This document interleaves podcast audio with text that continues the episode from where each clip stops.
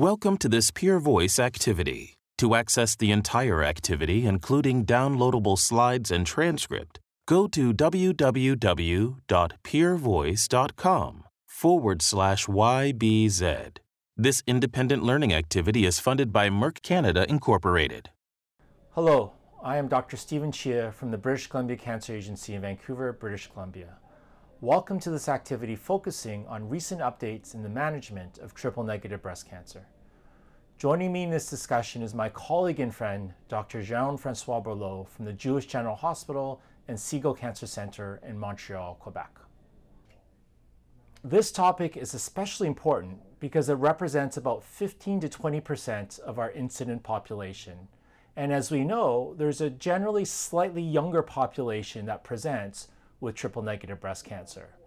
So, this is a key cohort of patients that we need to focus on. Historically, this type of breast cancer, triple negative, is associated with the worst prognosis as compared to other types of breast cancer, particularly if there's a relapse from early stage disease. Moreover, until recently, there really existed a lack of treatment options beyond standard chemotherapy in both early and advanced stage disease.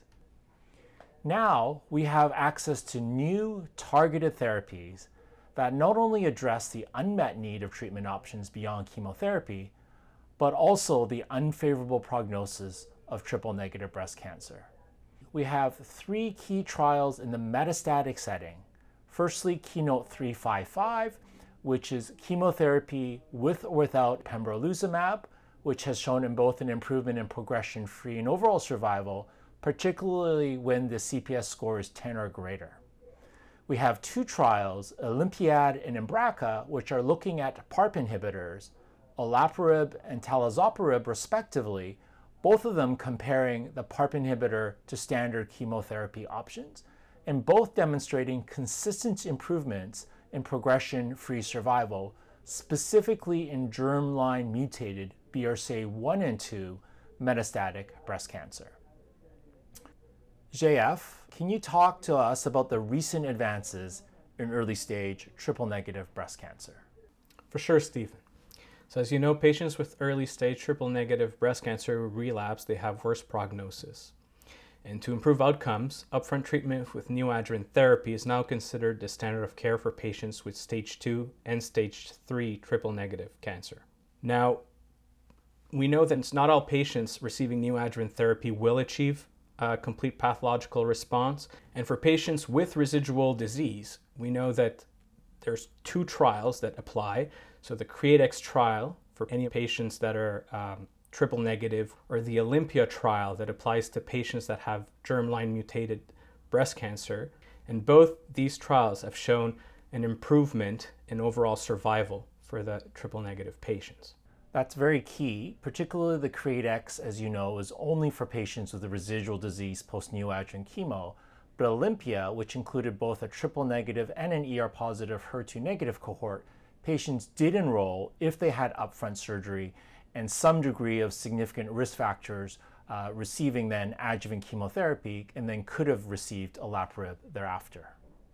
So, Keynote 522 gives us an option beyond standard chemotherapy in the neoadjuvant setting.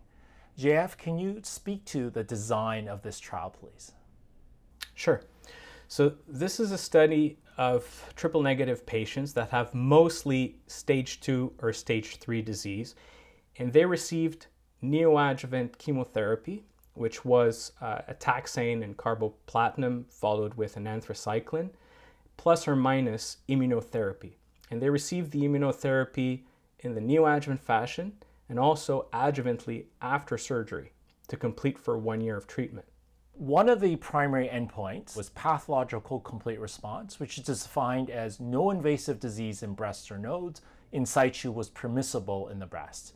As you can see, there was a significant improvement in pathological complete response, I would state the control arm did fairly well, approximately 50% PCR rate with standard chemotherapy, and this improved up to approximately 65% with the addition of pembrolizumab. What we want to know is if this PCR, in addition to patients receiving the adjuvant component, does this translate to an event-free survival? Here we can see at three years, there was a benefit in improving event free survival with the addition of both neoadjuvant and adjuvant pembrolizumab.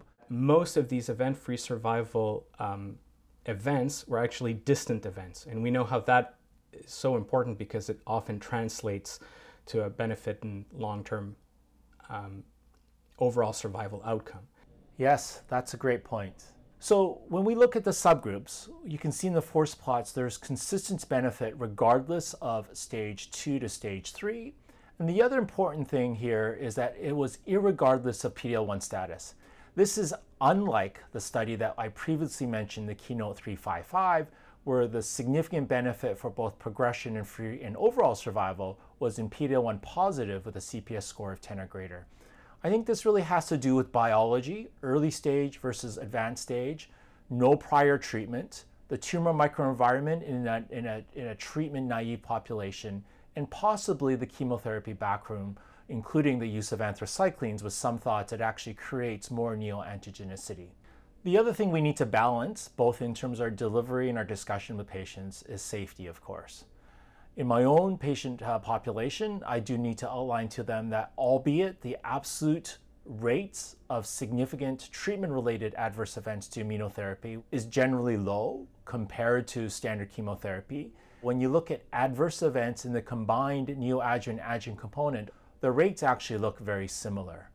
How, uh, however, their more unique toxicities that we see with checkpoint inhibitors can be quite serious and require lifelong replacement therapy, whether it be adrenal insufficiency, thyroid replacement therapy, etc. Yep, I agree.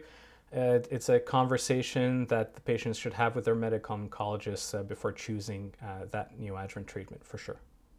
So, from a surgical perspective, um, it's worth noting that uh, at least around the time of surgery, we don't, there's no increase in toxicity from uh, the addition of uh, pembrolizumab. Also, from the end of the neoadjuvant treatment to the time of the surgery, uh, there was no increase with the use of pembrolizumab, and from the time of surgery to uh, restarting adjuvant treatment, uh, th- there was no delays. So that's quite reassuring. But we, we've known, even from the initial report from Keynote 522, that when we use immunotherapy alone without chemotherapy, there's very little increased toxicity. I think we also need to recognize that patients are monitored very closely on this clinical trial. So I think that really leads to why monitoring as per the trial is important in our standard of care practice. Uh, we, we, built in regular monitoring into our clinical um, order set here at BC Cancer. We see the patients very closely and carefully prior to each systemic treatment preoperatively. And we also need to monitor them between their last treatment and prior to their surgery for uh, things, particularly things like adrenal insufficiency, uh, thyroid alterations, electrolyte alterations. Uh, in particular, we check morning cortisol prior to surgery. So these are all relevant as surgery itself is a stress. Yeah, I agree. And and for us surgeons, it's definitely something that's been integrated into the standard pre-op assessment for patients. The other thing we've learned is that if a patient develops one immune-related adverse event, they are at a higher risk of having a second one compared to someone who's never had an immune-related adverse event. So just be wary of those patients and monitor them vigilantly. So to summarize, I think this study, Keynote 522, reinforces that stage 2 to 3 triple negative breast cancer, the standard approach should be for the consideration of a neoadjuvant chemotherapy and immunotherapy backbone, not that they should be going for upfront surgery if they're medically fit to be considered for neoadjuvant treatment. Based on the treatment algorithm of immunotherapy, uh, this is really the way forward to get currently this significant benefit for patients uh, beyond just chemotherapy, which is what is only permissible right now in the Canadian environment if you're just delivering adjuvant therapy. We also have the existing treatment option of adjuvant capecitabine for residual disease. For those um, that do not receive a neoadjuvant therapy, and again, those receiving a PARP inhibitor in the adjuvant setting will require a germline BRCA mutation. So, with that, any final thoughts, JF? Thank you, Stefan. So yeah, I would encourage surgeons to remember to send their patients uh, to their medical oncologist if they have triple negative disease stage two and three. as uh, neoadjuvant treatment is standard, and we now have this option with immunotherapy. And for those patients that do receive immunotherapy, I think just we have to remember to integrate the serum cortisol testing in our uh, standard pre-op assessment. Well, thank you, JF, for your insightful thoughts. Uh, I really enjoyed having this discussion with you, and I hope this was beneficial for everybody from an educational perspective. This has been an activity published by Peer Voice.